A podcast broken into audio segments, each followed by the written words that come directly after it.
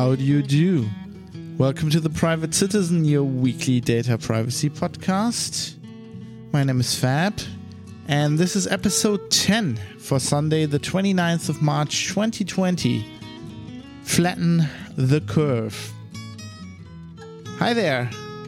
Welcome to another episode the Private Citizen. You're probably a bit surprised. Um, it is Sunday morning. I say morning, but I'm still on um, on normal time.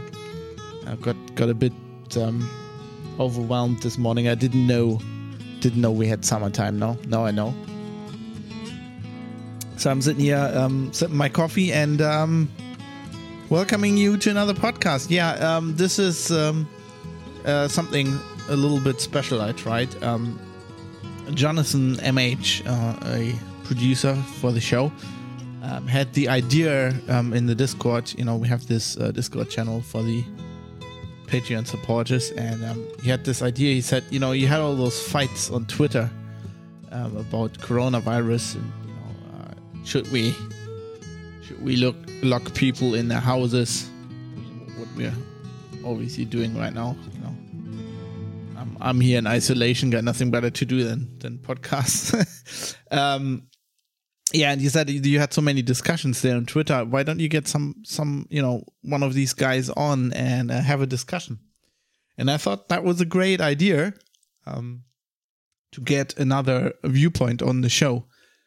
And I asked um, I asked around, and pretty much everybody said no, I don't want to, uh, except uh, one of my ex colleagues um, from Heise, Alexander Spier, who's like, okay, yeah, sure, I'll, I'll do that.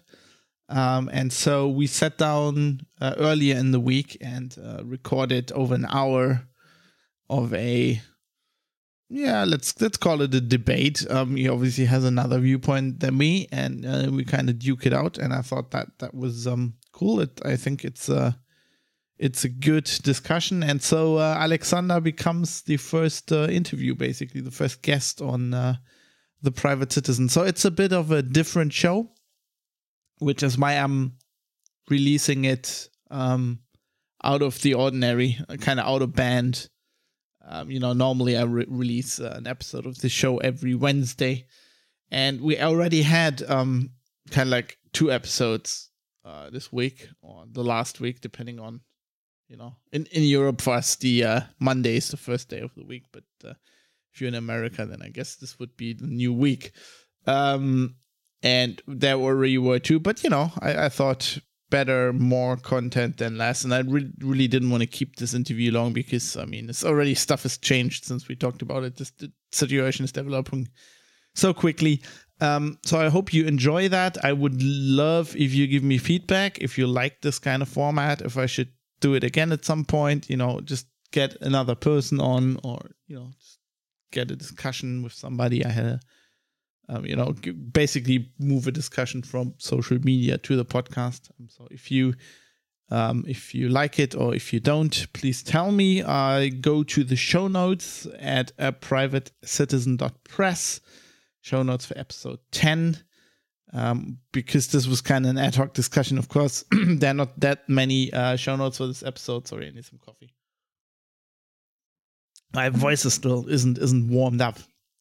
Yeah, um, so there are um, there's not that many.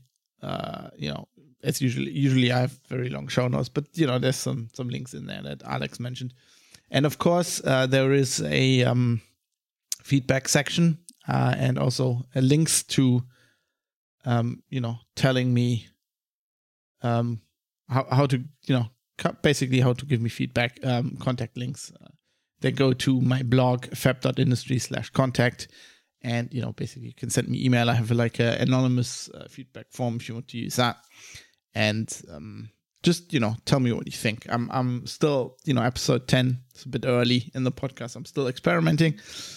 And um, i'm open open to your suggestions. Anyway with that let's get into this. Um, let's got it queued up. Let's uh, listen to this interview i recorded with Alex uh, early in the week, and after that, I'll be back quickly, go quickly go through some feedback, and then close out the show. But uh, let's let's go into that interview now. hey everybody, uh, I'm here uh, tonight uh, with it's a little bit of a special thing. First time on this podcast, I'm trying to do an interview. I am here with uh, an ex-colleague of mine, Alexander Spier. Hi. From Heise Online, I think, right? yes, Heise Online, uh, former c't, now Heise Online. Right. I, I still, I can't get used to that. There's a few colleagues who switched, and it's like I always picture you in the uh, in the mobile department. Yeah, yeah. Now it's hardware. Ugh. And mobile is hardware. That was hardware. Well, yeah, but it's not mobile hardware. So, eh. uh, yeah, hardware. I always never. Let's not talk about this.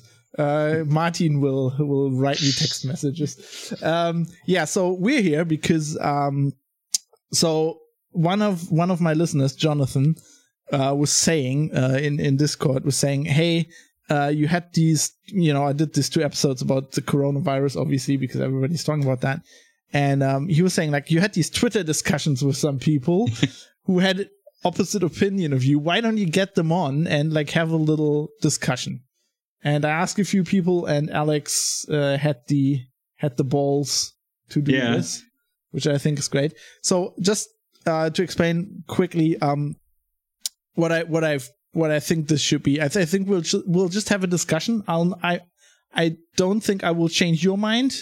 Yes. And you probably won't change mine, but yes. that's okay. I think we should just talk about everything. Yeah, I think uh, the discussion is interesting enough. Um, we have uh, a lot of arguments for which uh, which work for both sides. So um, I think a little bit of exchange is, is great, and we were a little bit excited on the on, on Twitter. So maybe it's a little more calm, more uh, yeah nicer uh, exchange of, of arguments. We have a, we have a little bit more space here. I yes. think yeah, that's always the it's always the problem with Twitter. Um, yeah, shall shall I shall I start off? I don't know. Um, maybe uh, may- yes. Maybe I should recap. Um, maybe yeah. some people have haven't listened to the last two episodes, or actually, this is this is podcasting. I'm recording this before another episode, so to the maybe people haven't listened to the two coronavirus episodes because I'm planning to put another one out tomorrow. Anyway, just ignore all of that. Um, so my my kind of thing was like, um, so I I come from in in the beginning, um, from from the very beginning, I thought this thing was really overblown, uh, for what it is, for for what is actually happening. I thought, um, our colleagues in the media, I don't think we are both. I mean, you're it's it's not your you're not writing about this no, e- no, no, either. So when I'm when I'm, I'm, not, I don't mean you. That's when I, when I yeah, yeah, yeah, I, okay. I, mean our esteemed colleagues at I don't know the, the Der Spiegel, Die Zeit, uh, people like that. I thought um, from the beginning there were um, exaggerating this uh, a bit in in my view, um, and then I thought the response to it um, worries me and um, the thing I, I tried to do on Twitter was not talking about how you know this this flatten the curve and all of that. Um, I actually didn't want to talk about how how if that is effective or not because I I don't know that. Um, and I, I don't think well you can you can disagree with me in a second. We don't know it, but it's our best mm, effort, our best chance to to uh, make it less um, tragic. I think so. We should do it not because we know it's working, but we know uh, we have no other uh, uh op- uh, uh, opportunity to to make something about it. So, do you mean it's like our best tool?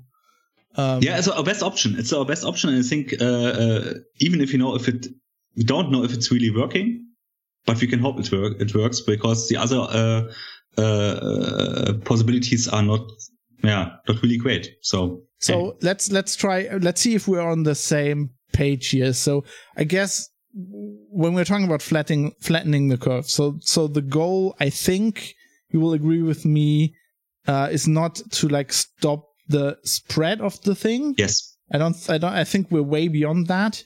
Um, I think the goal is to um, lower the rate of people getting infected yes. to a point where our uh, medical um, infrastructure can deal with it. Right.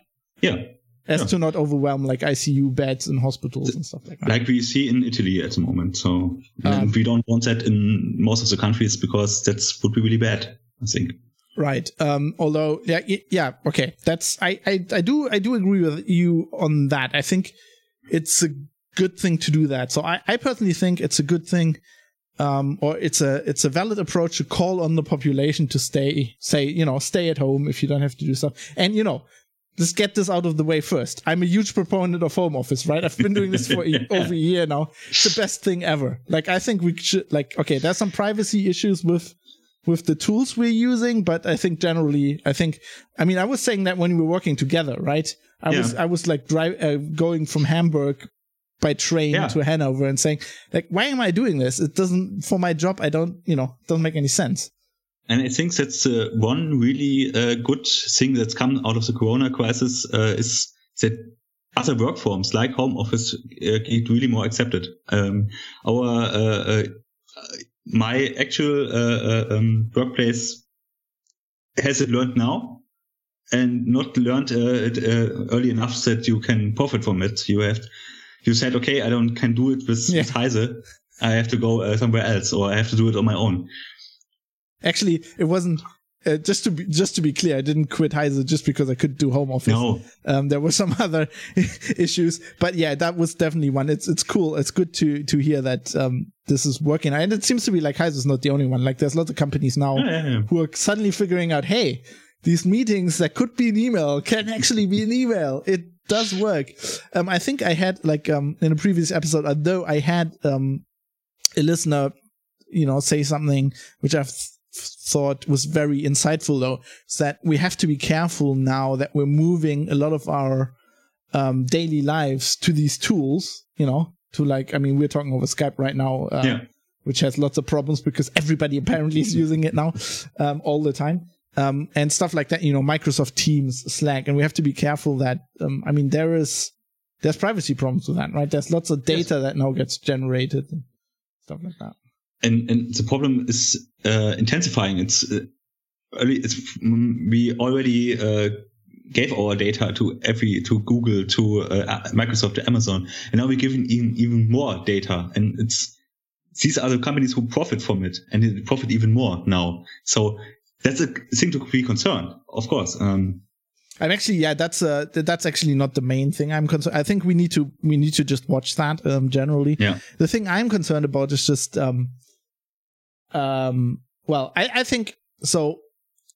What you were saying earlier is like, okay, our best tool is like flatten the curve. Uh, yeah. and um, let's just for the moment i have some issues with that but let's for the, for the moment agree with for that um, I, will agree with you for this uh, for the sake of argument i think um, the problem here is that all our governments and this isn't only the german government you see this yeah. all over the world right now um, basically went very heavy handed with saying, okay, this is an absolute emergency. I mean, Mer- Merkel called it the worst thing that happened to Germany since World War II. Yeah.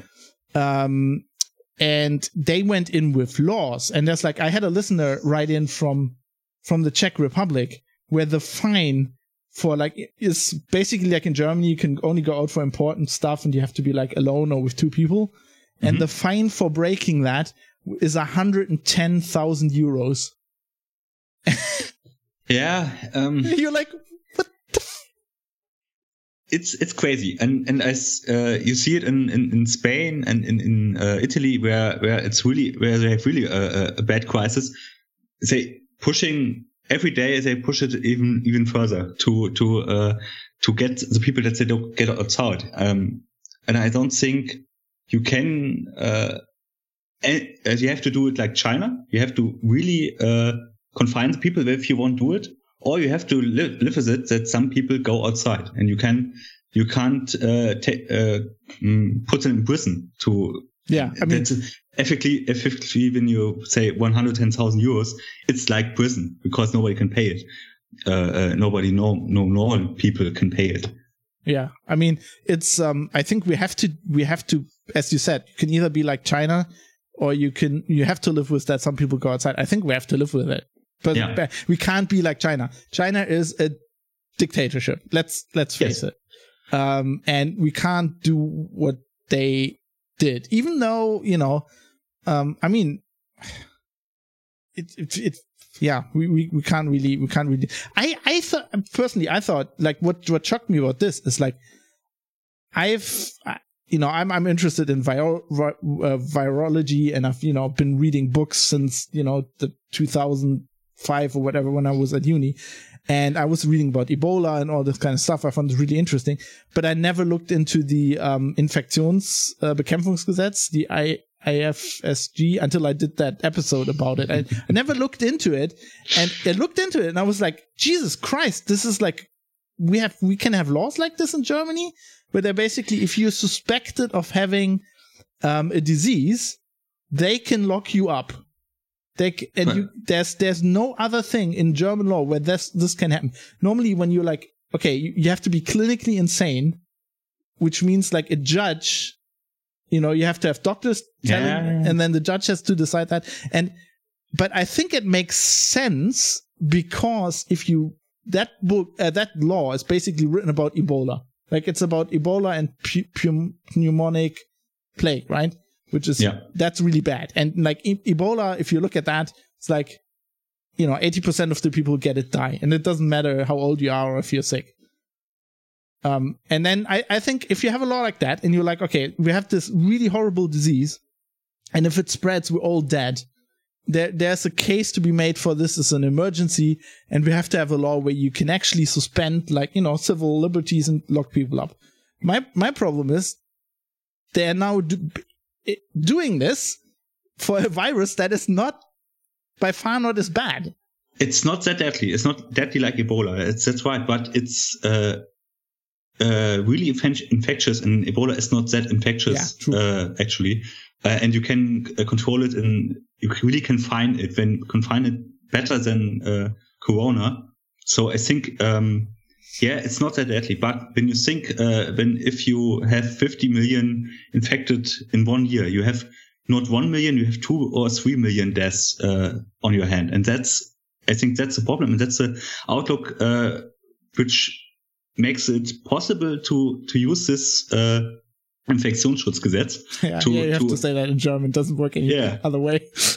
and, and, and I think that's uh, it's the right thing. Um, you you have to you watch is it uh, necessary and how necessary is it uh, over time? But at the moment, we don't know how deadly is uh, the corona really, virus really is.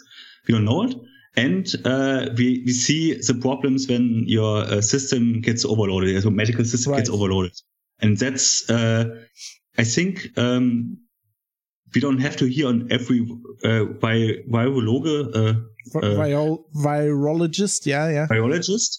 Uh, uh, but the the problems are really good described, uh, or the, the how it will develop is really good described, and, and we, we know how it will develop, and it's until now it's developed exactly like this. Well, we and know so, from the numbers who will get infected. Yeah, it's yeah, uh, yeah. So you know from the numbers, and we see uh, the death rate is uh, rising uh, when the medical system is overloaded. So you see it in Spain, yeah, okay. see it in Italy. You have seen it in Wuhan, uh, and maybe we see it in uh, the US even more. We don't know it, but um, I'm pretty sure it the US will be worse because. So, I mean, what we know from the, why I'm saying it's not as bad is let's okay. This is I have to have the same disclaimer I had um, in last episode where I talked about this. This sounds really cold hearted, but I'm trying to look at this as a doctor would, right? You have to like obviously it's you know my grandmother is 98. Um, if she gets this, she'll die. Let, let's face it, and that that is horrible. Like if somebody you know dies, yes, that's always personal tragedy. it, it is horrible.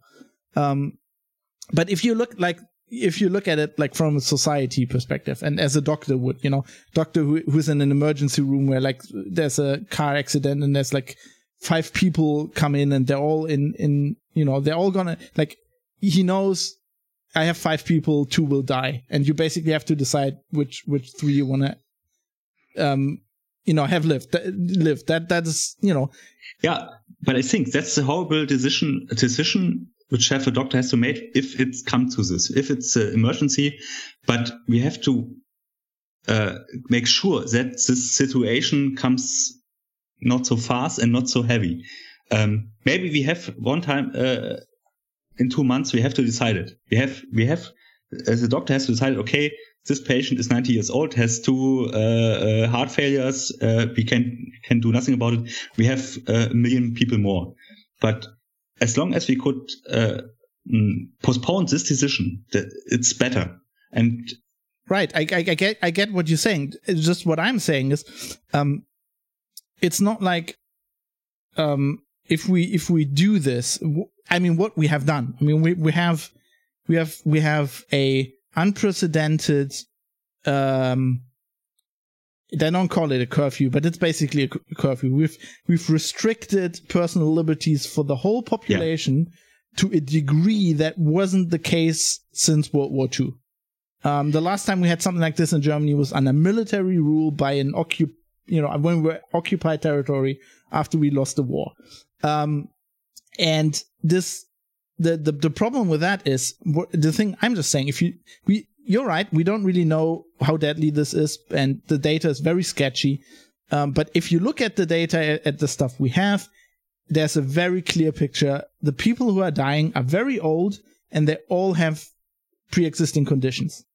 Um, in Italy, I mean, if you look at the, I, I, had a like in in the last episode I did about this. A study uh, they did with 200 uh, people who died, and they looked at if if they had pre-existing conditions, and a lot of them had three, uh, and 99% at least at least one pre-existing condition. I'm not talking like you know minor thing here. I'm talking a cardiovascular disease, uh, yeah. diabetes, and to be honest, that, that that's what I mean. If you look at this from a from a doctor's perspective, these people would have died if something else came along as well. They probably would have died anyway. If you're 80 and you have serious cardiovascular disease, it is it's it's it's bad to say it like this, but you will die. Um, yes, but um, you have to see uh, our health system is uh, uh, mm, good enough to uh, keep these people alive uh, until something really uh, comes yes. uh, like this virus, yeah. this virus. So um, our health system is is optimized for well, ours is. I don't people. think the Italian is, but the German German system. It's the German. Yeah. So, and if you say now, okay, it's it's okay when uh, when you're too old, you have to die. It's you have to die to die anyway. You can say it even without a coronavirus. And that's that's a problem. You you could you could say, okay, hey, you have diabetes and you have a heart failure. Ah, maybe uh, you have to die. It's it's too costly to keep okay, you alive. Yeah, yeah. So uh, so you have to. Uh, I don't know. Uh, why would you change? I think our society would change more if you say now. Okay, uh, some people are we. It's not. Uh, uh, it's we cannot rescue them it's costing too much time, too much money, too much something. Yeah, so I'm I definitely think, not in that camp. Yes, I agree with you. Yes, but but it's when you think it uh, uh, further, when you think okay, coronavirus is uh, a, a, disease where you have to make this decision, you can make the argument. Okay, then it's uh, even even further down the line when, it's not coronavirus. Well, I so, agree with you that. Um, so the thing I would want. Um, we have the situation now. We have these laws. They're in effect. We have all these rules. The thing I would want is I want the politicians when they say, okay, we have an emergency now. We, we need to put these laws into place to make yeah. everybody more safe. I would, I require from them to tell me what they will do after this is over to make our health system so don't we don't have to go into lockdown every 10 years because yes. every 10 to 20 years this will happen again. It will be another coronavirus. It will be influenza A, you know, something that's mutated. Yeah. So we, I mean, it's gonna, the problem is that this is gonna happen every 10 years now. And we got, uh, got lucky with uh, MERS, with SARS, with swine flu. We uh, have, there was a few cases, but it's really, uh, uh we had it under, control after a few deaths. And now we don't have it. And, and you are absolutely right. This could happen every t- 10 years, at least with a new virus. And we have the same situation. So you have to learn about this, uh, learn mm, to make the right preparations, to make the right, uh, um, we have, uh, at the moment, we have, uh, uh, the problem is we have, um, it's all cost efficient. Cost efficiency is the most important thing for even even German hospitals. Yeah. Even if we say we have we have more emergency beds than uh, any other country, but cost efficiency is. But is we have a health minister who said in the mi- middle of February said we have to get rid of more hospitals. Yeah, yeah, and that's that's in my. Why does he still have a job? because you can't fire him now. So uh, yeah, but uh, before Spahn, make Drosten uh, health minister. Yeah. So he's uh, for people who are not so clued into German politics. Uh, there's a German virologist from Charité in Berlin who has a podcast now and is a veritable superstar um, yeah. because of this whole thing. Uh, his name is uh, Joachim Drosten. Now I have to Google. I think I'm, I'm look. I'll look it up. Christian. Christian, probably yes. Christian Drosten. That's it. Um, and I think uh, you're absolutely right. Uh, politics have to say, and they have to say it really soon, what they want to do about it uh, when this crisis is um, not so. Uh, the crisis would when it gets more next, normal. When it gets when more normal. The crisis will not end uh, in the next uh, uh, two two months. The crisis will at least go one or two years, where we always, always have a problem with okay, how many infectious uh, uh, people have to we have uh, we have to put in quarantine and, and well that's that's that's my problem with flatten the curve right because um, if that works i mean what flatten the curve basically means you have like this it's like an exponential curve like when a yeah. virus runs free pretty much exponential. Not really but kind of. And then the idea of flatten the curve is you you get less people infected and you always see like these graphs on twitter where it's like there's this bell curve with the exponential thing right? And then it's flattened but it's yeah. flattened at the same length and that's not how it's going to work. It's it, it'll flatten out over time which means if we had let this run rampant it would have probably be over by august uh, is what you know lots of people say there's a few million deaths people um, well yeah, yeah, i'm not you know just yeah, don't look at the deaths for now no i'm just saying you know that would have been the curve but if we flatten it um this thing will go on for a year at least like maybe least maybe two uh, maybe longer when we when we think we uh, when we don't find an uh, immunity. Uh, uh um, yeah, I think um, they will find vaccine. vaccine. I, I, I think so. I think we find a vaccine, so we're buying time. With flat the curve, we're just buying time. And uh, well, also think, like you don't get everybody vaccinated. Like that's not going to happen. Maybe it, that's the problem. We don't know uh, how uh, uh deadly it is. Uh, it is if it's just as like the flu. So and young people don't uh, the rate uh, young people die is even lower, then I don't think everybody gets vaccinated. I think they just need to vaccinate all the people at risk. I mean, that's what so, they do in the flu season. So and and that's have, we have to see how how it will uh, work out with the uh, yeah with the with the numbers. And I think yeah maybe it's not even it's not that worse uh, or it's worse like the flu and on the long on the long run. I think it's is, yeah I think it's like it's a bit worse. I think it's it's more deadly. I think that's that's clear now. Um, and it's it's definitely worse before because it's more infectious. Um, I think yes. it's very clear yeah. that this is one of the most infectious things we've seen.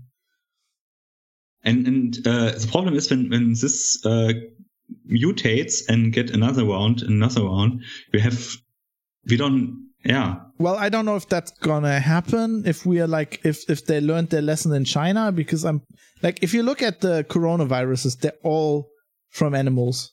They all crossed over from animals. I'm, it's, it's not. yeah. I'm, I'm pretty sure this one this one did too. Um, so they just have to watch that. I mean, they did a lot of stuff with Ebola in Africa, like just education, because people would just eat like bats and stuff like that, and then it would break out every like 20 years. Um, I mean, the flu is different. There's like this, I think it's uh, influenza A, which yes. just mutates and that's just but that's not as deadly. And then you have and, flu that also comes from animals and like, the coronavirus is can also mutate but uh, other coronaviruses are not that rampant anymore. Uh, sars 1 uh, is for example is is pretty much uh, extinct and and mers and uh, other coronavirus based diseases. So i think well, I, I saw this this very like I I'm, I'm I don't know if this is I mean you get all this information right now. We don't know if, if any of this we don't know how good yeah. any of the information is, but there was um some some I, I don't know if you know about this uh, Wodarg guy. Um, uh, he's like a he's a SPD politician from Flensburg who used to be like a health official. He did like a, yeah, a video yeah, yeah, thing and he got massively shouted down everywhere as well. Um, but he was basically saying there's like a study from, I think, Glasgow University where they just did like sentinel studies where you basically, um, you take like random samples of the population and then, you know, just uh, during time, whenever, like, you know, over time, you just like you you take a certain amount every month or something like this, right? And then you look you look what what what diseases they have, and they looked at like flu like symptoms, and it had like all these. It has like influenza and then and it, it always had like coronavirus. Like the last few years had like seventeen percent like of influenza like symptoms, pretty much level at seventeen percent some type of coronavirus, and this one is just I guess more infect. It's more infectious and it's more deadly. I don't um, think it's more deadly, to be honest. I think it's just more infected, infectious. I think the other ones just, I mean, MERS is more okay. deadly. Um, the, the, we, we, see it, uh, we will see it if, uh, if we test the rest of the population. Now we only see, see I think, the. I think we'll never know. Uh, so my, my theory yeah. is because if you see at the testing they did, like if you see what they did in Italy, they tested everybody who's dead. So yeah. th- that'll bring your mortality rate up a lot. I mean, the numbers from China, we can't really trust them because it's China. Um, then in America, they can't really test. Like it's, it's, it's in Germany. So we do a thing right now, um, where you only get tested if you had contact with somebody. Like, you know, I, I was like, yeah, I, seriously, you're gonna laugh about this, but like the last three days, I was like sick, right? I had some probably rhinovirus or whatever, uh, so common cold. Um, and I, I had like, I had like, um, trouble breathing, which I never have. And I'm like, I have coronavirus. And yeah. m- my, uh, my wife was like, you're a fucking idiot. I'm like, can, could we just like test this? And you can't even get tested. Like you couldn't, I couldn't go anywhere yeah. and get a test. Um, I was and- trying to persuade, her. She has a lab. She can run PCRs to just figure out the thing. And they changed the, the rules uh, today that you can test everybody who has uh, symptoms. Before you had to, uh, you only get tested when you have symptoms and had contact with a person uh, of a, a high risk yeah. Uh, region. So totally absurd. So you have many people uh, not tested who have certainly have a corona. Well, I mostly have this. I have this, people. Sorry, mostly. Um, uh, mostly promis, uh, like we say in Germany. people, uh, yeah, VIPs. Yeah. VIPs, so, uh, which were tested and they don't have uh, contact to risk, uh, high risk people. So I don't know. I mean, I have, like, I had this interesting discussion with my wife. She's like, it would be really interesting if you just test everybody like they did in South Korea. Yeah. Um, which of course, I mean, they'd have seriously have to change the laws to do that in Germany. Um, I mean, apparently they can. So I, I don't know how, like, my problem with all of this is, so I, I, I study politics, right? It's a while ago, but I don't understand how this legislation they're doing right now is even going through the system. They're having like phone calls between the federal states and the federal government, and then they decide on some rules, like what legislative. Pro- I think right now it's just basically they're saying it's an emergency. Uh, yes. The people are with us anyway um, we're just to assume that, and then we're to sort out everything else later. And that's that's basically my that's the biggest problem I have with that. I actually think in Germany it would actually work quite well. I mean, this is doesn't work in any other country, but I think in Germany it would, it would have actually worked quite well. Not to have like draconian laws like this, just to I mean, it was in the press all the time anyway, just make everybody bad feeling about it. And then you have like this peer pressure. In Germany, you have this thing. Um, I mean, you're from, you're originally from the, from East, from the East, right? From East Germany, so, uh, so, originally. Yeah, there's this thing called the Blockwart, you know, like. Yeah, Blockwart, it's, it's, even before uh, in Nazi, uh, uh, uh before uh, for Second World War, it's for it's a German thing. Blockwart is a German thing. It's Somebody like so. Looks, it's like when you have a totalitarian regime, they obviously can't be everywhere at all times. So you could actually break the laws quite a lot. But in Germany, you had this thing where you basically, you have people who like to watch other people. Like they're on, they're like the janitor or something. And they're like the old lady who looks out the window and is like, I saw him do this yesterday. I mean, I think this would actually would have worked quite well. But um, I mean, it's all mute. I have one thing I want to run by you, which I'm just okay. I'm just interested. Um, so I had um last episode I did about uh, this, I talked about um, there was this German economist who said this is going to be horrible for the uh, economy, and he said basically, yeah. um, why don't we just isolate all the high risk people, which they don't have jobs anyway, right? We're talking about people over seventy, um, and then okay, you have people. I know people who have e- immunodeficiency. Um, there would be, but you could just bail them out, right? You could just say, okay, you're just not going to work 2020 and you get paid anyway. Um, why don't we do that? I think, and, and think, I think it's a good idea to isolate those people, but I think we were, we were too late. It's, the problem is you, the virus is already spreading.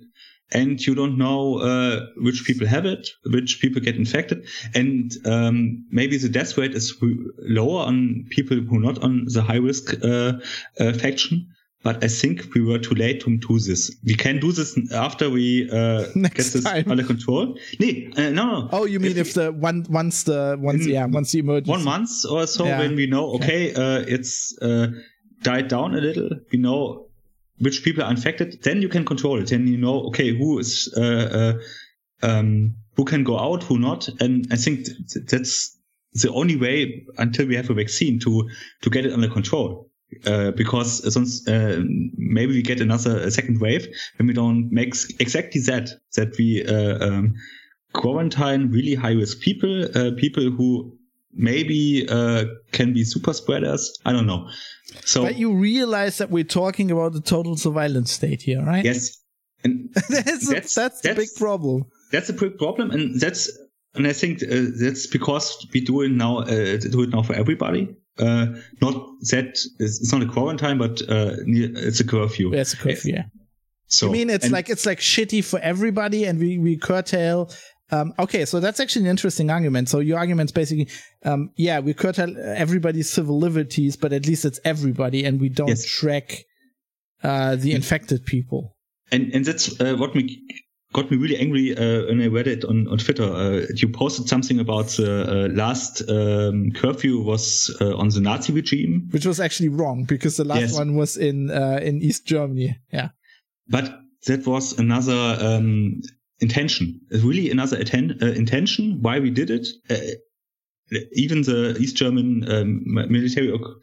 Uh, um, yeah, I mean the the, the regime, right? It was like so, a public this uprising. another reason to control the people. Yes, we control. We want to control uh, how people move, and we want to control how uh, uh, how they behave, but with a good reason.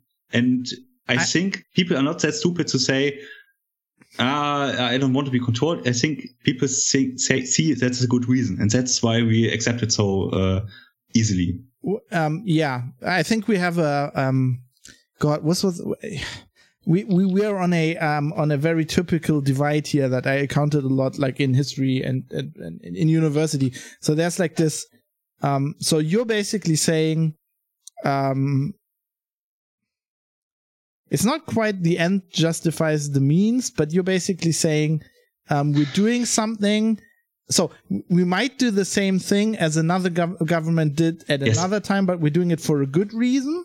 Yes. That's that's your argument. My mm-hmm. argument is, um, so I'm always um, when it comes to constitution and stuff like that, I'm a fundamentalist. I will I will admit that. Um, so I'm a believer of I forgot which which um, it's like a philosophy thing. I forgot which philosopher this is. Um, but it's basically, I'm, I'm just saying there are certain things, um, certain, you would call them inalienable human rights, right? C- f- uh, civil liberties that if you curtail them, it doesn't matter why. Because my argument is, um, the thing you're saying right now, it's for a good reason. Mm-hmm. Um, that is what the oppressor um, and the dictator would all also say and if and it yes. could be that you believe that because you just don't know better right but i know better also, i know it at the moment we know it better so um, my my yeah I, I agree with you I, I, I agree with you on that one but like my problem is just I've seen too much shit like if you look into history this is never going to be rolled back my problem is whenever you do something like this the next time something else happens, they will say, well, with coronavirus, we shut everything down. Right? Yeah. And I just don't, uh, I, I'm, I'm just looking for the, my problem is there's no, there's, you, you might be completely right. So the, the decisions they're making right now, they might have the whole population of Germany on their side, right? Um, and if, if I look at Twitter, um, that seems to be the case. 90% of Germans I know, it's probably yeah. my bubble, but I try very hard to not be in a bubble, um, seem to, seem to agree with you on that. But I don't know if that's the reality, you know? Um, my thing, I have, right now you can't, you know, you're not going out, you're not talking to people, but I've, like, I'm a freelancer now, so I've, like, more work context, right? And I've, I mean, in the last few weeks, because of this Twitter discussion, I've, I've talked to people and I feel like many people are saying many people don't wouldn't necessarily agree with you on on that, but they're all said to one person, they all said, "I'm not going to say that on Twitter, and I'm not going to say that on Facebook." You know, I'm just telling you that now in WhatsApp, and I'm talking with my parents, and they feel like that. But and I think that's a good feeling that you think, okay, maybe it's not that wide because that's a, uh, uh, it's a, a groundwork groundwork uh, if it's really going going wrong. You mean if everybody actually agrees? So no, uh, if if you uh, when enough people think, okay, maybe we have to do it now, but I I'm not really happy with it. I have so I think it could be a problem in in the future. Then you have uh, enough groundwork to say, okay, when it's gone gone really wrong, you have enough people who say, okay, that's too far, that's too much, uh, I don't want this. And but I think at the moment, uh, common sense is uh, is right, and common sense is to say, okay, we have to do it. We have to try it at least a month to see if it's working. If it's not working, it's it's yeah. No, we can do it another way uh, uh anytime. We can say, okay, then everybody go out, uh, infect yourself, and hey, we can do nothing about it. But at the moment, we think we can do uh, something about it, and we should try it. Um, and I'm thinking you're right. You you can look at uh, Hungary at uh, Viktor Orban. It's this. He tries to uh, um, uh, get the parliament out of the system, more or less. I mean, he, we, you don't have to look to Hungary. I mean, uh, Spahn, our health minister, he he wanted to sub- subordinate all privacy laws to the IFSG. Yes. Luckily, and some some intelligent people said, uh, "No." so and, and that's uh, that's right. We have to uh, look uh, every uh, uh law we want to make now and without uh, any um, Haltbarkeitsdatum, Ablaufdatum. Um, um, yeah, without any limit on it, like you know. Yeah, without any limit. When, we, we say okay, we make it indefinitely. It's it's that's a problem. No, we I think say, I, I actually think it's a problem even with a limit because it sets a precedent. Yeah. I mean, my problem with this is that that doesn't like do you feel like honestly do you feel there will be a democratic reckoning of this do you feel there will be debates in the bundestag where some i don't know what party i don't even know what party would do that uh, will say uh, you know at least say I, we didn't like the process by which this all went down. You never i mean mm, is the I bundestag think... meeting right now uh, it was uh, this afternoon. Uh, there was a meeting. They make uh, the uh, but it's not the full plenary thing, right? That they're just um, they're watching from the from their offices and uh, okay, come, so they're doing. Oh, right, okay. And then they come to to give up the uh, to, uh, to vote on this. They they come uh, in the plenarsaal. Um, but I think the uh, I think now the democratic uh, the control of the parliament is weakened obviously, because fear, and fear is not a good uh, uh, reason to do this. Um, but now at the moment, I don't see the pro- see a problem because nobody is there to um, um, uh, to take advantage of it.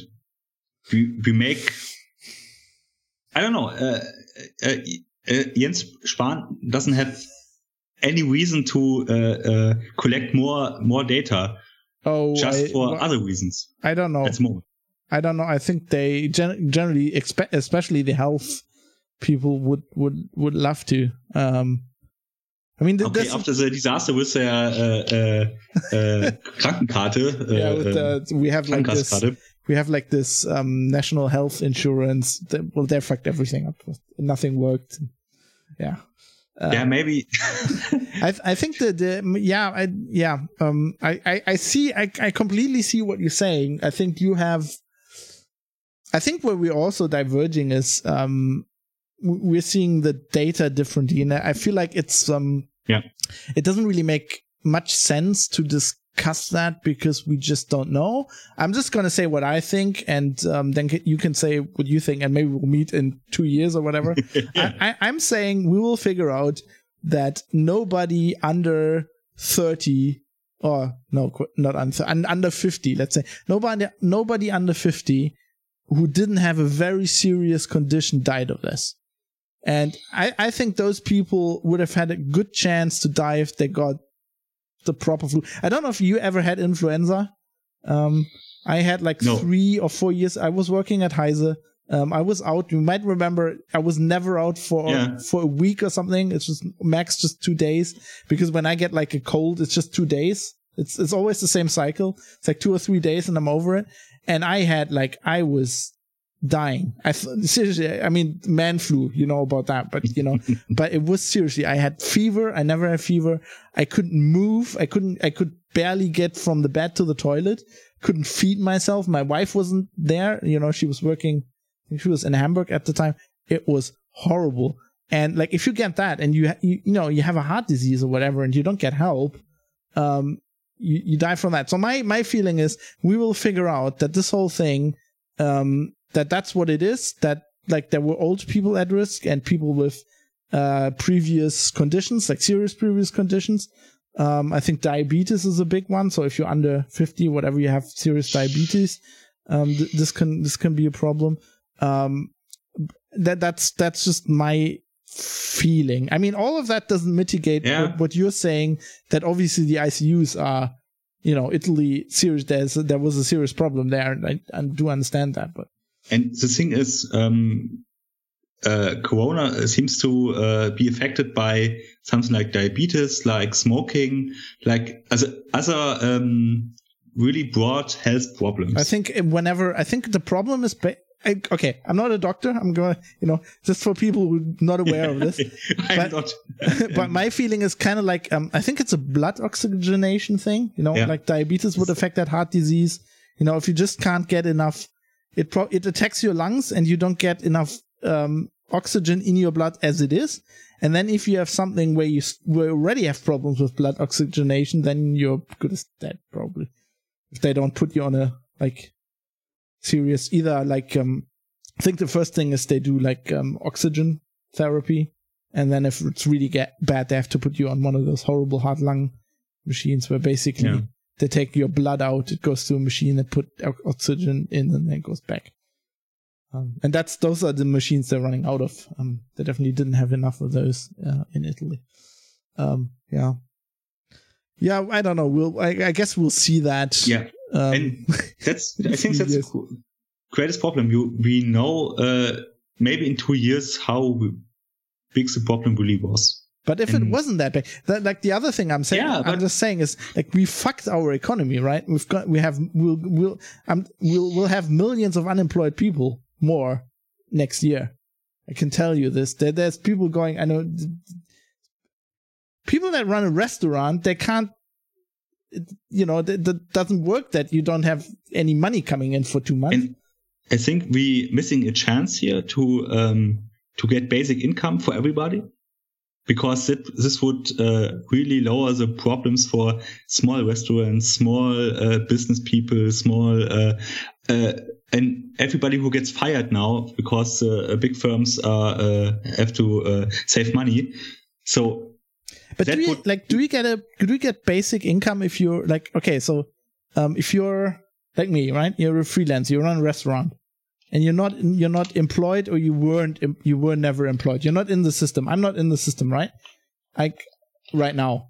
Um, And that's the beauty of bedingungsloses Grundeinkommen, basic income, to get not only Hartz IV and not Arbeitslosengeld, you get not un- not for unemployment, but everybody gets. well that's one that's one version of it right another version yeah, it's one version of it, but I think. but that means I would time. get it even if I make a Yeah. lot of money being a freelancer Yeah, but now would be the time to that would be kind of dumb Ah, I think it would lessen really uh, uh, the problems for many people. Now we have to don't we don't have to for uh, ten years or so or for for uh, a long time, but now for six months maybe this just would yeah I mean, they're basically doing that right now. I'm, I have the Yeah, I have the papers here for what you can apply for when you now you know lost your job or you're like you're, you're, you're freelancer in the event business, for example. Right now, um, you're dead.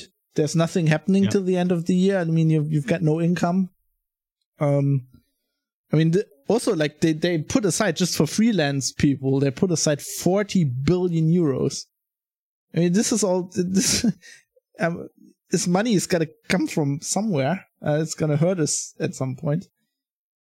yeah, okay, that maybe it would hurt us, uh, but we said in the last, I don't know, 10, two years, three years, we we don't have to pay any uh, um, uh, uh, Zinsen, verdammt. Uh, um, interest rates. Interest, yeah. Our interest rate is uh, not by zero; it's under zero.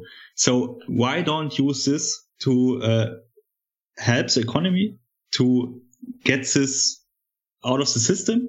Because we have to basically we have to sweat it out. We have to sweat this coronavirus virus out, and it's um, at the moment it's a it's really hard for us for the economy. But maybe it's better to have now a, a really severe case of shutdown, and uh, after uh, it's better to have it in two months. We have a really control about uh, on this, and, and uh, uh, when we don't know how the uh, health system works and how, maybe it would be more devastating if we have a million dead people. Maybe on the long run, it's uh, uh, not cost us so much to have dead people, more dead people. Let me then, be an evil capitalist at this point yeah, because I think I yeah. have to. I think if if all those old people died, it would be really good because it would save our um this is not my real opinion. Let's make that clear, right? I'm just playing devil's advocate here, but it would, it actually would help our health. I mean, they're, so, they're costing our health system a lot of money and they're drawing pensions. So I think for the economy, it would be great. So, and that's how, uh, in this moment, our, uh, uh, is decided how our society works. Is it, are we brutal capitalists and everything, uh, except the economy is not everything what's not bringing money is not uh, uh, it's not good for us. Or if you say okay we have a moral uh, uh, we're morally uh, inf- yeah i know what you're saying. You're saying yeah, we, we, are obligated. to, morally yeah, we're See, obligated to help people. I would be totally with you if that was what the government was saying. If they were saying, okay, this we, we're doing these laws, we're doing these curfews because we're morally obligated to save these people. But that's not what they're saying. They're saying this is an unprecedented emergency, which if you look at the facts, it's not. No. If you if you look at the no, if you look at the numbers, yeah, right. You're right. You're right. If you look at the numbers right now, they're they're twice as many people dead from the flu right now this year than from coronavirus in Germany. So obviously it's not unprecedented. What what is unprecedented? Uh, um, never never been there before, you know. Yeah. Um, uh, is uh, our reaction to it. And maybe it's the first time we have the opportunity to react, react like this and don't have to wait like uh, the Spanish flu that people okay. die on the streets. Yeah. So you and basically mean uh, we sh- yeah, but that that that would, but the problem is See the, pro- the I feel just okay. Just this is the last thing I'm, I'm going to do. Um, I think. um, so my my feeling is just you can call i'm gonna i'm gonna i'm gonna lay this down and you can t- call me a conspiracy theorist afterwards but um i i don't feel like this reaction came about because people were thinking clear like like you for example mm-hmm. you're thinking about this clearly and you're making a good argument but I'm thinking your argument coincides with what we have done. Um, not because the people who decided did the same clear thinking as you did. Um, I saw a, un, a, a really also unprecedented reaction by the press, um, who suddenly cared about viruses, who had for the first two weeks no fucking idea what they were saying. Really, it it, it took the NDR, it took our the our state broadcaster that we both of us paid a lot of money for two yeah. weeks to ask this Drosten guy, and then he had a podcast. But before that, they were talking. I mean, the taz uh, was was like last week or yeah the week ago it still had an article where there's where they were going on about this virus and they were in the lab and they were talking about dna and i'm reading this and it's like there's no dna involved it's a rna virus you you do not know what you're talking about. And you had lots of that going on. And people were just from the beginning disposed to take this as a crisis. Um two things. First okay. on assignments this because i'm a journalist journalists often have don't have any clue what they're writing about. But they can ask they somebody it, that's what we do. It's what you and me do. Yeah um, but they don't. and we we have to uh, we had the luck. Uh, we yeah, we had the opportunity to, to write about it in, really in, in depth. And news reporters don't have the opportunity to write in depth. And so they're writing often stupid stuff. And of course, DNA, RNA, it's stupid. And you can, could easily fix it. But I think the, um, the biggest problem, and, and say, you, you really criticize the uh, media for it. And I think you criticize for the wrong reasons because the reason you have to criticize is this clickbait uh, driven economy in, in our news uh, cycle. You have always, uh, you have to make the next headline. You have to say, ah, it's even worse. We have now this many deaths. No, this many people are infected. And I think that's the problem because uh, if you have a really good journalism and good paid journalism, you don't have to do it. You can take expert. You can uh, have experts who write for you, and that's not happening. And that's that's I, that's really a problem. I agree with you with that completely in principle, um, but I don't think that was a problem here because you could see that really I tracked. I, this was clear as day. I could see the guys at Spiegel writing bullshit for a few days, and then they got the idea to actually call somebody at the Charité, and then suddenly they, they had good stories. They yeah, were just that's, lazy. A cycle. They know, uh, yeah, no, but they know how it works. After a week, they suddenly figure that out because somebody tells them. I mean, come no, on, they're lazy. Yes, they're lazy because, and normally, so normally, uh, a crisis is for, uh, over after two, three, or four days and you don't really have to look deeply into it. You can make this later. you can point. ask your experts later. You write it on the Spiegel, on the print magazine, and on the online magazine. that's it's, where the good it's not really important yeah. anymore. So, and I think that's that's the real reason why uh, so much stupid stuff is written on the first day of any crisis, because we can't wait. Even now, we have uh, breaking news with no information, just uh, somebody said something. We don't know what he said, but he said it. And even now they're doing it. And, and that's, that's really a problem. And yes, I think that could uh, influence, uh, uh, influence the audience and, and also the politicians, I think. And, and that's what I they hope, where they get the information from. I hope I hope uh, um, on this health crisis they ask uh, people who who are, have an idea what they're talking about, and they don't look in the media. Um, and I have the feeling they did it at least one two weeks after it was clear. Okay, we have a problem in in Europe, and the and the fact is uh, we uh, uh, reacted too late. If we uh, yeah, I know. yeah, yeah. So and maybe you're right. Maybe uh, the media is part of the problem. I don't think they make it uh, on on purpose, and I don't think they make it on. Um, no, they're not malicious. I'm not saying that. So I'm just saying they're lazy. And but I think um, in this case, uh, we had uh, the Corona crisis no matter what, even if they written really.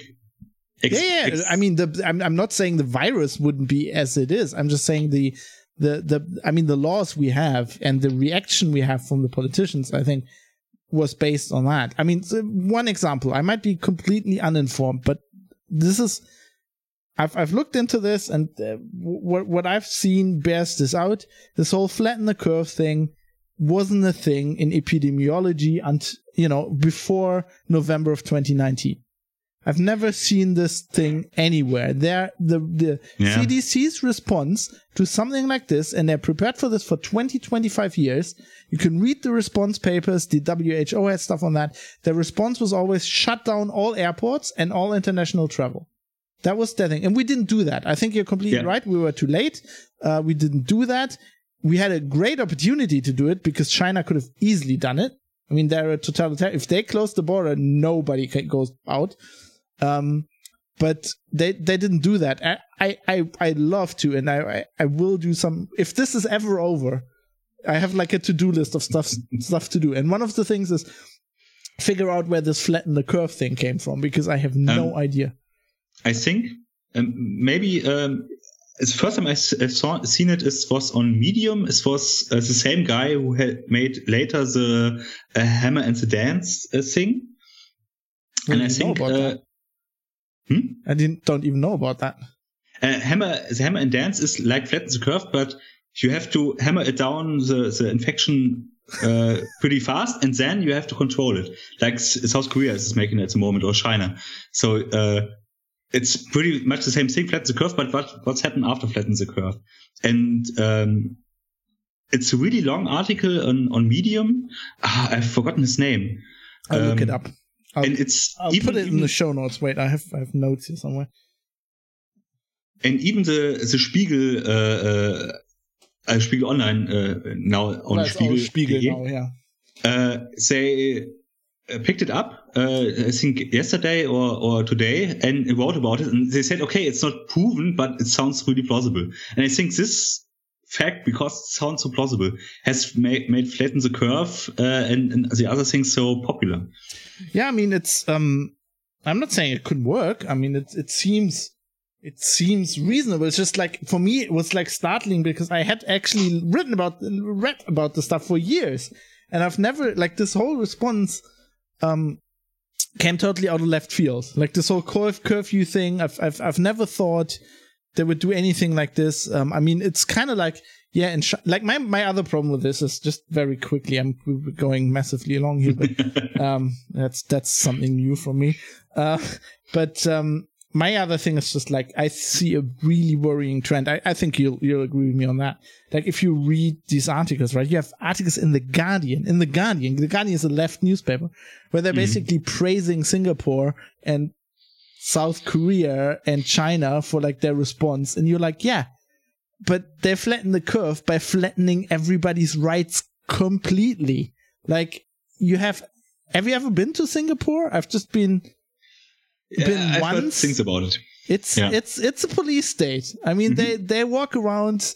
Uh, they have more police than people at the like other people at the airport. Like you, you you get thrown into jail if you litter. Yeah, of course they're gonna be. Uh, you know, of course it's gonna work. they're gonna be great at this, but the question is at what cost? You know. And two problems. First, um, we get it uh, the normal uh, reactions. We don't get it. Uh, we don't didn't make it in time. We clo- didn't close the borders. We didn't close uh, uh, airports. We didn't close anything. So. Problem number one. Problem number two. China seems, seems to be really effective, and they set the example because it was, it worked. We think it worked, and uh, so every country sees okay this is working and we don't have anything other to do uh, because we missed the uh, opportunity to get it uh, uh, con- under control uh, um, when it's uh, when it was controllable and after it wasn't controllable because the two weeks uh, uh, um, infection time Chi- yeah, also because the Chinese for over a month obviously knew this was Mhm. happening and wasn't telling everybody. Yeah I mean, there's there's there's pretty good evidence now that this started in the at the beginning of November, and they kept the lid on it for like a month. and that's uh, uh, maybe that was the greatest problem uh, that it could spread outside of China Also, conspiracy theory. I'm not buying that this doctor, you know, who blew the whistle, died of it. Dude was like 34 years old. He was a doctor. He knew what he was doing, and he, as far as I can tell, didn't have any pre-existing conditions. I'm not maybe he was a that smoker yeah, maybe. Yeah, yeah. I don't know. Um, I, I'm, I'm sure they'll find people who tell you you smoke three packs a day. anyway, so Yeah. we didn't want to derail you with that. Just- Yeah, yeah. I, I think that's one of the problems that China was uh, reacting because um, uh, on the SARS one uh, uh, uh, disease, uh, Southeast Asia was a uh, yeah one of the crisis. the uh, epicenter, basically. it's the epicenter, and they did uh, like uh, uh, uh, Republic of China or Taiwan uh, made the right decisions uh, and, and got uh, SARS-2 or COVID, I don't know, SARS-CoV, SARS-2 CoV or yeah, like the, the, yeah. called now. Uh, they get it under control. They, and uh, when you make the right decisions at the right time, Yeah, but no you're problem. saying Yeah. you're saying the right decisions. We're talking about the dictatorship that locked everybody in. Did you see the videos that, where there were like people outside and you just have like the police and just Ju- like no. club clubbing them to, I don't to think so. It's what's the right things to do. It's it's just what China had to do after they uh, missed the uh, opportunity to control it. Well, and they can do because they're a dictatorship. Like my Yeah. problem is just, I think, I so I. I actually I started calling China a dictatorship on the podcast, right? And I had to look it up um, again to look up the definition of what a dictatorship is because my, my, my, my university studies have been quite a long time. And I had to look up how their government works. If you read the Wikipedia article on how the government of China, I mean, there's some Chinese uh, guys who wrote that Wikipedia article. I can tell you, you'd be like, you'd be like, wow, this is a very, uh, very free and democratic country. Um, no, they're a one party system um, there's no democratic plurality, you know. I mean, and my my problem is just yes, you can say it worked, but if you're like a Western, if you're Germany, right, and you're you're like yeah. you and me, we're like in the Kanzleramt and we're sitting there with Angela Merkel. Um, we have to say, and I think she, like, I think she, I don't want to dink Merkel too much because I think she actually probably pulled some of the stuff back other people wanted to do. Um, you have to be aware that you just can't like even if their response works, you can't do that. You you can't you can't have drones outside following people around who are outside. I mean, you I can, don't think that, but just yeah. I, I don't think that Germany uh, wants to go that way because you have seen it in Spain, who which they did the same, same thing like China, um, and I don't think in in, in Germany you would would a mass outcry if you send drones to uh, follow hope. people. I, I hope. Uh, yeah, I, I, hope so too. And uh, I think uh, that the German government and many other European, uh, European governments didn't have any other opportunity to than to do the curfew. Well, I mean, because the, was, the, the UK, to... Johnson was talking about doing the thing where you just protect the people who are vulnerable, right? And then he just and pulled they back. didn't couldn't control it. Uh, uh, maybe it's. Uh, I mean, the idea would be not to control it. Have everybody be infected and just make sure that the people who are really in danger get enough ICU yeah. beds and you know. But, but uh, okay, the health system in in Britain is so bad they couldn't. It's no, it. it's actually not. I as somebody who's lived in the UK, uh, when I was there, this is a while ago now, but like this was 2012 um, there the NHS was superior to our health system. So um, it was it was better. You had better doctors. Okay. Um, you had coverage for everybody, which you don't have in Germany. Okay, so yeah, so yeah. uh, my wife came over um, just on a visit, and a German citizen, and had like serious, well, not a serious thing, but like you know, expensive drugs that that she had to get, and she just got it. Like they don't ask you. It's like you you come in, they're like, um, do you got a Medicard? And she's like, no, I'm not a citizen. And they're like, okay, you're off here. You get that slip mm-hmm. and you just pay for it. I think they changed that now. Um, but it was a really good system back in the day. Yeah, but I think um, they have the same problem. Do they try to get more efficient. Yeah, they they but, fucked their system. Yeah. Yeah, and efficient uh, in normal times, but they don't aren't prepared for crisis time yeah. because because crisis is a time you can't get efficient on yeah you can get in oh yeah you have to have these these so so i'm like you have to have these breather machines that you never yeah. use and they'll just have to sit somewhere in storage yeah and you'll have to maintain bunker, them and it'll uh, cost you something but yeah. i think we just should we should just do that i mean what's yeah and this is what we did in the cold war uh, we we yeah. prepared things uh, which weren't efficient, but you have to do it because maybe a crisis uh, uh exactly. would break. So, so by the way, one of the reasons that I think the whole Merkel thing, this is the worst thing since World War II, is completely bullshit. I think the Russians having nuclear bombs ready to shoot at us was worse. It's just they didn't fire them, but.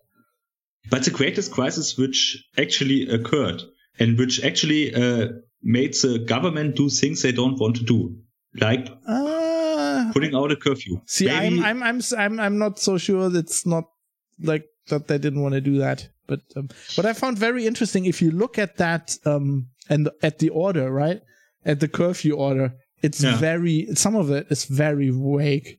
I mean, it's it's yeah. not worded like a law. Like there's this thing like parties um, are unacceptable. It says like even in private, and this is obviously worded because they can't stop you from having a party in private because they can't get into your home if you don't let yep. them in and they don't have a warrant. So I think they knew.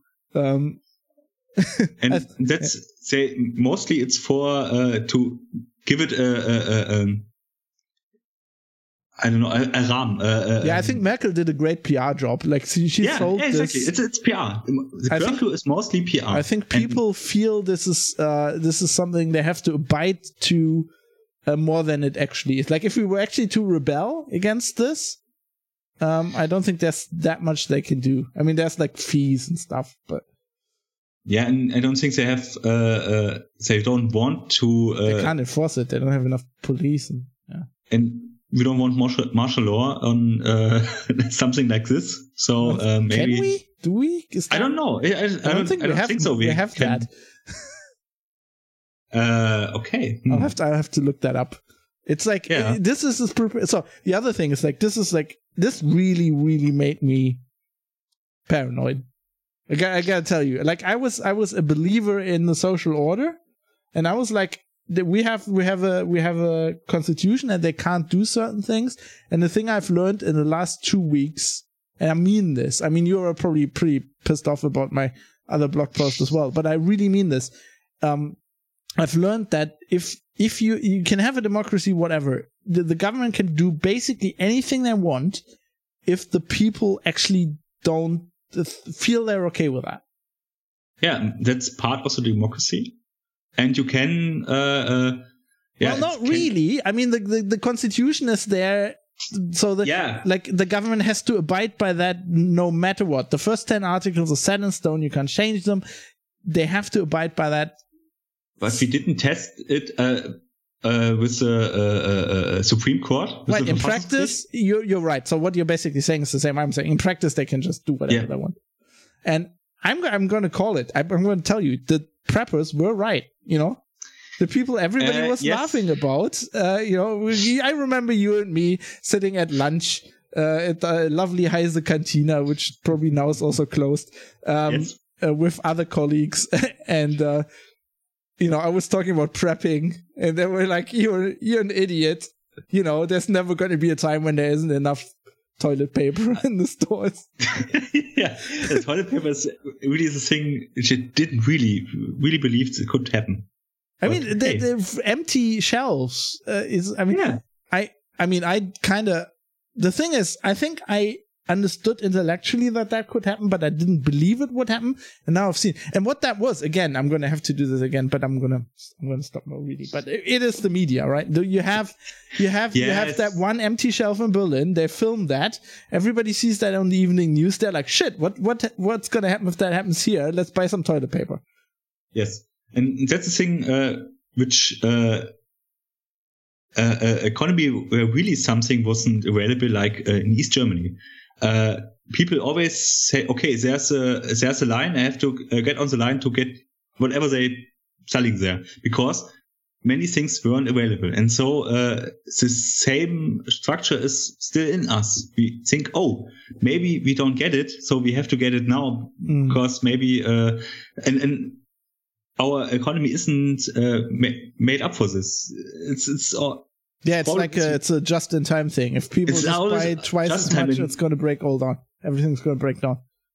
and, and toilet paper seems to be the uh, critical of. of It's also of com- it's like that. That is like that seems to be like a social constant because that wasn't a German thing. It was the same in Australia, the same in the US. and maybe uh, because we're shitting or always the same, and so so we have to. Okay, we know so many things you need, and, and something breaks down. It's yeah, it's uh, really a problem because we we don't didn't prepare for this. I didn't understand that. I was like, I'm gonna like if it goes if it goes to literally to shit, you know, I don't care about the toilet paper. I've got like a, I've got like a, uh, uh, what's a shovel? You know, a Klappspaten. I'm just gonna dig a hole outside here. I don't give a Yeah. damn. I think this civilization is uh, it's so, so little civilization. It's a uh, thin veneer. uh, yeah, exactly. I don't know And, if and said toilet that. paper is, uh, is obviously the border to uh, complete So breakdown. so to wrap this up, I'm gonna ask you about because I have you on the show. Did you um? So you're about my age, roughly, right? So you're born in the Yes. early '80s, I guess. Yeah. Did you actually like um? Do you have many memories like of East Germany of like of, of that system? Uh, not so much because uh, uh, more of the uh, the um, what my uh, what my parents uh, tell and, and what, what the stories I, I I hear. And my parents are more or less critical about the system, so um, they weren't against the system when they were living there, but I saw it critically, and so so that's my um, my impression of it. But yeah, at least nine years of uh, East Germany, uh, eight years of East Germany is wasn't enough to, to yeah, say, okay, not, again, yeah. you're, you're how so the young. system works. Yeah. I did, one of my earliest childhood memories is we had um uh, we had relatives there and I think pretty early, I must have been like five or six when my dad was still allowed. Uh, later on, he was persona non grata because he was uh, part of the SPD party here uh, in, Yeah. in West Germany. But I remember us going over there, like at the border crossing, and I have, I shit you not, I have the shape of a uh, AK-47 etched into my brain.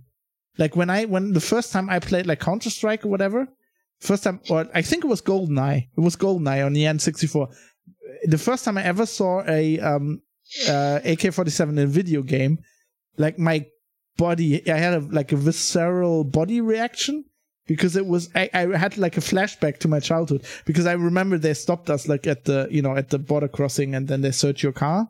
Yeah. and there were just these guys in green uniforms with you know the funny helmets. And Yeah. just they were just all all holding an AK-47 across their chest. And I I- it's so weird when I look back that's like I was five or something. I remember that And every because uh, the German system, uh, the East German system, the uh, DDR, they always said, okay, that's the enemy is coming from the west. That's the enemy, and they will always uh, try to destroy you. And that was so etched in, in their minds, and especially in the people who uh, were in the army, were in the police. It's and this was just 40 years, so not that long time, but it's so uh, so etched in, in the brains, and that you have to do everything to stop uh, like the imperialists, and and that's uh, it's made something with you. This, and I think it's still have uh, effects on, on the people living there and uh, uh, growing up in in the East German system. So yeah, I don't know. They probably wouldn't have told you about coronavirus, you know. They, they didn't tell you. They, they Did about Chernobyl? Chernobyl, So- yeah. Yeah. That was like that's the other thing. Like Chernobyl, I remember that because my parents, I, I wasn't allowed to play outside for about a week, and as a And- kid, obviously I didn't understood. But when then when I read about it in the nineties, I was like, oh yeah, that was why. and I heard nothing about it. The first time I, uh, I s- heard about something on Chernobyl was on Sendung with, uh, mit der Maus. There's a German was- children's TV show. The German children's television who is West German. really uh, looking back on this that nobody can get out and uh, uh, all the uh, panic uh, which uh, occurred and in East Germany nothing get to the normal normal people. There was okay obvious most people know something about it and maybe some milk products got uh, Something's up. so, but uh, uh, on the whole, everybody uh, was always everything is okay. We we have it uh, under control, no problem. So, and, and that's was so much different uh, against what what was in West there. Germany. I guess that's Yeah. your um probably um colors I'm not saying colors in a bad way, but like that informs your perspective now Yeah. probably as well because you're like I'm better informed and I'm not so scared uh, as Fab is because we kind of Yeah, I, know I what's going I on. know what's uh, okay. Maybe I have more. Uh, uh, um, um, uh, I think our government making the right decisions uh, because I have this edge in my brain because hey, the government is good. Government make, makes the real. Did you read that in the Die Zeit? that they, they had this like headline, uh, who, uh, wer hilft in der Not? Der Staat. So who helps you when times go bad? It's the state. And I was like, yeah, Die Zeit is a left news. What is going on? yeah, but I think yeah, Some right wing people too, I guess. And that's just Yeah. that. I mean, that just that sentiment to me is just completely alien. I've I've never. So I did um in history. I studied Bismarck, right? And Bismarck is thought of as this, you know, blood and iron statesman who ruled Germany with with like an iron fist, and that's like his thing, right? And if you actually look into it, like I read his whole collected works, and his collected works are mostly they're like speeches, uh, office papers, but there's a lot of it is just like letters to his wife, um, who was at home. Uh, so he was in, in, in Berlin, and she was at home in uh, uh, I don't know wherever kind of forgotten where they're, they're you know in, in, in the east somewhere where their you know their uh, farm basically was. Yeah, yeah. There, it's amazing. It's like he talks about the stuff he just passed, and then has like inherent there's like inherent distrust to the state in like all his private letters so he's like basically at the same time where he's unifying Germany and he's like starting a war with Denmark and France, like in quick succession to basically get everybody, all the Germans rallied like under, like under war, right? Under an iron fist. and like he's passing all these laws. He's writing to his wife, like, these taxes are, are, um, are mad. What are these fuckers doing? he's basically, I gotta talk to these guys who are doing like taxes because she's like at home and they have to pay so many taxes for the farm. It's just uh, it's amazing, and I, I I would that always struck me with like if a guy like that has inherent distrust in the state, right? Yeah, I think that's a. I just, I just think that's a good approach. And you're probably living healthier because you're not you're not getting as mad as me, but. and and I think uh, it's a good thing for uh, for for a politician who has distrust uh, on how the system works and how it uh, can be used to do the wrong things. So you get you stay alarmed. Alarmed. You you can you see the problems coming before it it happens.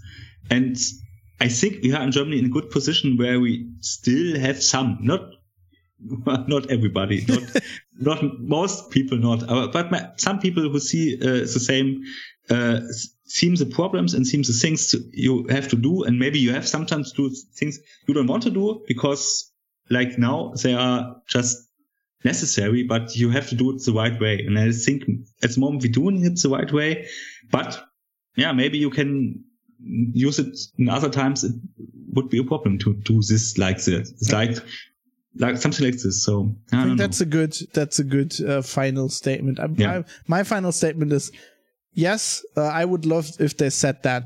It would go a long way with me if Merkel in her fucking speech had said, look, I don't want to do this, but I feel it's better. Yeah. But, you know, I guess I can agree. Yeah. Too much it's, to ask for. Anyway, yeah. I really enjoyed this. Thank yes. you for this. I think that, I think that was a good decision. Uh, the, the, discussion. I will get some. I hope people will uh, write me, and I'll, I'll forward that to you. Oh yeah, that would be nice. Um, um, yeah, I, th- I thought this this was great, and uh, whenever. Yeah, maybe uh, we can uh, do it another time. It's uh, I think it was great, and first time in English. So hey, uh, let's see how it's. Uh, I think it, it worked out. out. well. I mean, one can we can tell, or you know, I'm, I still have a German accent, but you, yeah. you definitely have a German accent. But I think it works. It's like it's it's it's very boots on the ground. Um, yeah, so whenever I, will extend this uh, when uh, invitation, whenever you listen to an episode of The Private Citizen, or you see me tweet something and you're like, "Oh, Fab's full of shit," uh, just yeah. write me an email. I think yeah. this is this is. Good. I think this could work. This could work for us. okay, then uh, I, I I wish you a good uh, rest of your evening there uh, in Thank your you. home isolation in Hanover, in your home office. Bye. Thank you. So there we go. Uh, I thought that was uh, that was an interesting discussion we had there. Let's um, let's round out the show then uh, with a little bit of feedback. Just uh, playing us in with this jingle from No Agenda I love so much.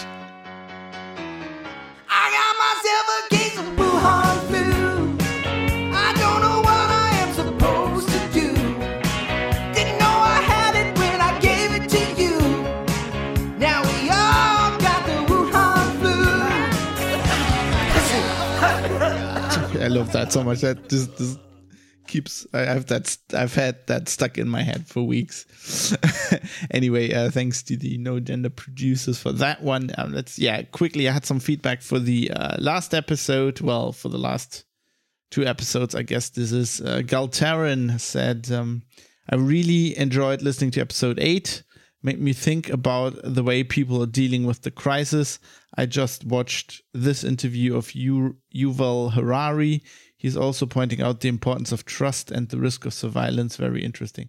And this is a th- article and a video on CNN, and I put a link in the show notes on uh, privatecitizen.press. And then Zarin tweeted to me, um, listening to your latest episode. I think this is um, this is yeah, this is in regards to episode nine. Um, listening to your latest episode, you should read Zuboff's book. She doesn't really argue for ending capitalism. Also recommend Tim Wu's Attention Merchants. Um, I don't think I think you misunderstood me uh, a little bit there, Zarin, because you know in in the last episode, so this is episode nine, the opt out illusion. Um, I was I was basically discussing a, a, great article by Kat- Katrina Gulliver, which in itself was a book review, um, but I was I haven't read the book and I was addressing Gulliver's article, so I'm also not saying she she explicitly argued for ending capitalism. I was just taking um I'm taking issue with, you know, invoking Marx because that's very hi- historically loaded. Um, people recognize this when you do it with Hitler, but they don't recognize it when you do it with Engels and Marx and Stalin. Not to say that Marx was a mass murderer, um, but uh, you know, from everything um, that came out of his writing, it's definitely very politically charged. And you know, speaking of Hitler, uh, you know, it, I mean, that's where it started. Uh, you know, a, a, lot of the propaganda of the Nazis was based off um, being against or deflecting, um, you know, socialism and communism. Anyway, uh, I wasn't arguing uh, about the uh, Zuboff's book because I haven't read it. Um, I would love to read it. I would also love to read the other book you recommend, but uh, realistically, I'm not going to get to that anytime soon. I have a massive list of books I could read, and I just anybody who knows me, um, I keep busy myself uh, with these podcasts, with writing, and also I'm writing a book myself at the moment. Um, if you want to check that out, go to grimdeep.com. Anyway, little little plug there. But uh, thanks to Galteron, thanks thanks to Zarin for giving me feedback. If you want to do that as well, privatecitizen.press. Every show note, uh, every every uh, show note document has a toss a coin to your podcaster. Toss a coin to your podcaster, oh valley of plenty, oh valley of plenty, oh. Um, um, section. And uh, that that explains uh, how to do uh, how to send me money. And also it has you know the feedback section has links so to contact me. So yeah i, I would um as always i kind of um appreciate everything i appreciate people giving me off the record information i appreciate people giving me information i can quote on the show if you give me off the record information please say so explicitly of course, if you give me feedback on this podcast, I will presume uh, that is for me to talk about on the show. If not, just tell me and I won't. And yeah, of, of course, I also appreciate people who um, support the show monetarily because it kind of helps me, keeps me afloat, helps me kind of justify to myself that, that I spent all this time doing this show. Um, and especially in these, uh, as everybody says, trying times, I do appreciate everybody who just, you know, gives me euro, euro a month via Patreon or even more. Um, or, you know, sends me sends me money uh, via PayPal, uh, producers at fab.industries is the PayPal address. I appreciate all of that, and I know that it's uh, these are hard times for a lot of people. Um, one of the reasons I, um, you know, one of the things I always said when arguing about, like we heard on the uh, about these these curfew measures, is that there is a significant impact on people's livelihoods um, that we have to consider as well, because that is also uh, maybe not killing people, but it is destroying existences and people are having serious trouble. So anybody who still supports this show, I uh, appreciate that a lot. You know, for some people, some people might like me might work from home and really don't have any. I don't know. My income income is um as a freelancer, it's going up and down so so widely that I can't tell if this whole this whole situation has impacted it. Not yet. Um, but you know, there's some people who are reporting that they have more jobs than ever. Like if they, uh, you know, do similar stuff like me, um, and I'm I'm certainly doing quite good. Um, and if you're if you're doing good as well, you know, you're not going out, you're not spending anything on on coffee and stuff. So consider supporting the show. And if you can't, I'm totally fine with that. It's all good. Um, it's all good. I'm completely happy for you to just listen to the show. Um, I just want to uh, have another way to keep this afloat than advertising because I don't think advertising is a is a good idea. Um, especially if you're if you're you know I want the freedom to say things that are unpopular. You might have you might have noticed that already, and that that usually doesn't go down well with advertisers. Anyway, with that in mind, let's wrap up the show. We've been going for for a very long time. I hope you don't mind. I hope you're happy with having more free content. Um, and yeah, so let's do that. I like to. Th- I would like to thank everybody who was involved in uh, getting the show on the road, as I always do. Um, at first, I would like to mention uh, Raul Kabzali, who wrote the song "Acoustic Roots," which I licensed for this podcast uh, as the th- theme song. Then I would like to thank Bytemark at, at bytemark.co.uk, who are providing the server I'm using uh, f- to, you know, host the audio files that you get all this this stuff on. And then uh, finally, of course, um, I would be remiss if I didn't thank all the people that so far have um, monetarily supported the show. So uh, these are my Patreon supporters and the people who sent me money via PayPal. Um, and those are Niall Donegan, Michael Mullen Jensen, Jonathan M. Hathy, uh, who you know gave me the idea for this show uh, for this episode. Uh, Georges Walther, Dave Kaisias, Matt Jellyman, Fadi Mansour, Joe Poser, Rashid Ali Maini, Mark Holland, Steve Hose, Butterbeans, Shelby Kruver, Vlad, Dave Umrish, IKN, Vytautas Sadauskas, Ricky M, and Drive Zero. Thanks to all of you, and um, if everything goes according to plan, uh, I got some some stuff planned the next week, but I hope I can bring you another show on Wednesday. Um, otherwise, I'll make it up to you, but I'm, I'm pretty sure I can do that. So, see you then. Stay free, stay private, and you know, don't believe everything you